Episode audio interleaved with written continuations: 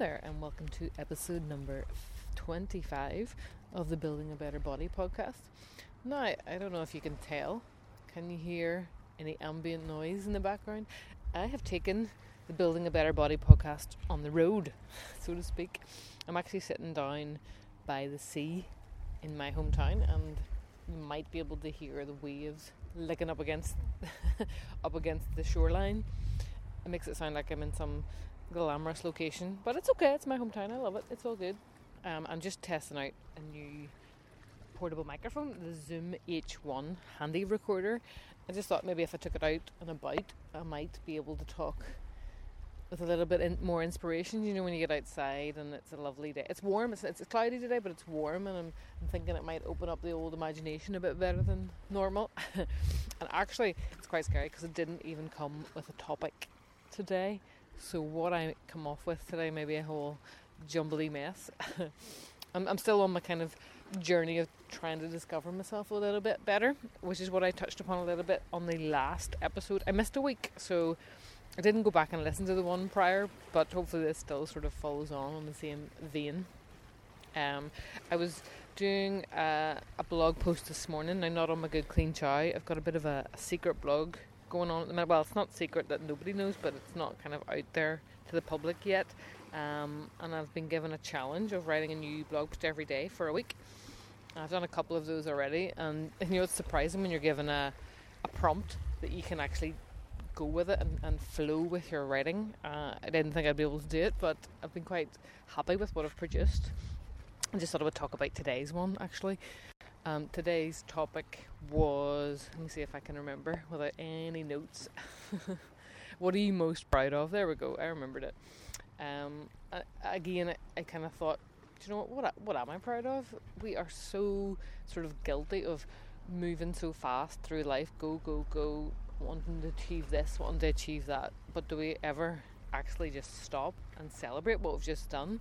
you know, what's the point in, in setting these challenges and, and things that push us if you never sort of stop and think, do you know what, that was amazing. I'm gonna highlight I, the fact that I've done something really, really cool uh, and celebrate my success. Otherwise, you're just going through life the speed of light, and, and then all of a sudden it's over, and, and you haven't celebrated and, and really enjoyed what you've been through. So I sort of started to think, what was my somebody's just arrived here. I hope they're not going to come and talk to me. Um, what was my biggest achievement? It was basically completing the Belfast Marathon back in 2008. And, you know, I did that for charity, and that's really what kind of pushed me and got me going. Uh, otherwise, I don't think I could have completed it because I had so many injuries and things. Hold on, there's a dog behind me, I'm going to have to stop. Okay, and we're back in action. The dog has gone. Um, there's nobody else about. I think I might get judged if I'm seen talking to myself. So where was I? Yes, the marathon. Uh, so yeah, that was when I think about it my biggest achievement, and I love the fact that I did it for charity because that really spurred me on.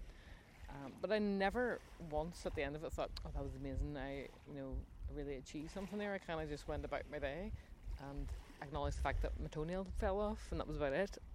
so isn't it funny? Why why are we like that? I think it's as I wrote in my blog post, almost a matter of you know, we don't like being boastful. We're very self deprecating, especially here in Northern Ireland, I think. And I don't think it really does us any favours, you know, when we do amazing things, we, we need to sort of celebrate it and shout from the rooftops.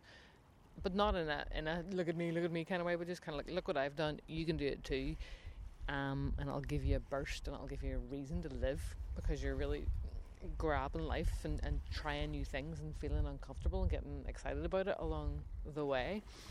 So, uh, off the back of that, I was reading my friend's blog, Tina. Um, I may link to that in the show note if she lets me.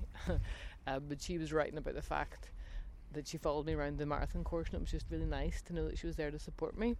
But it also made me look back onto one of her older posts about me being Karen, the photographer, and um, she really sort of talked about my whole journey about all starting with one GCSE photography. Not at, at, the time when I was 16, but later on we both embarked on that course. But she, she quit and went away off to Singapore and did amazing things.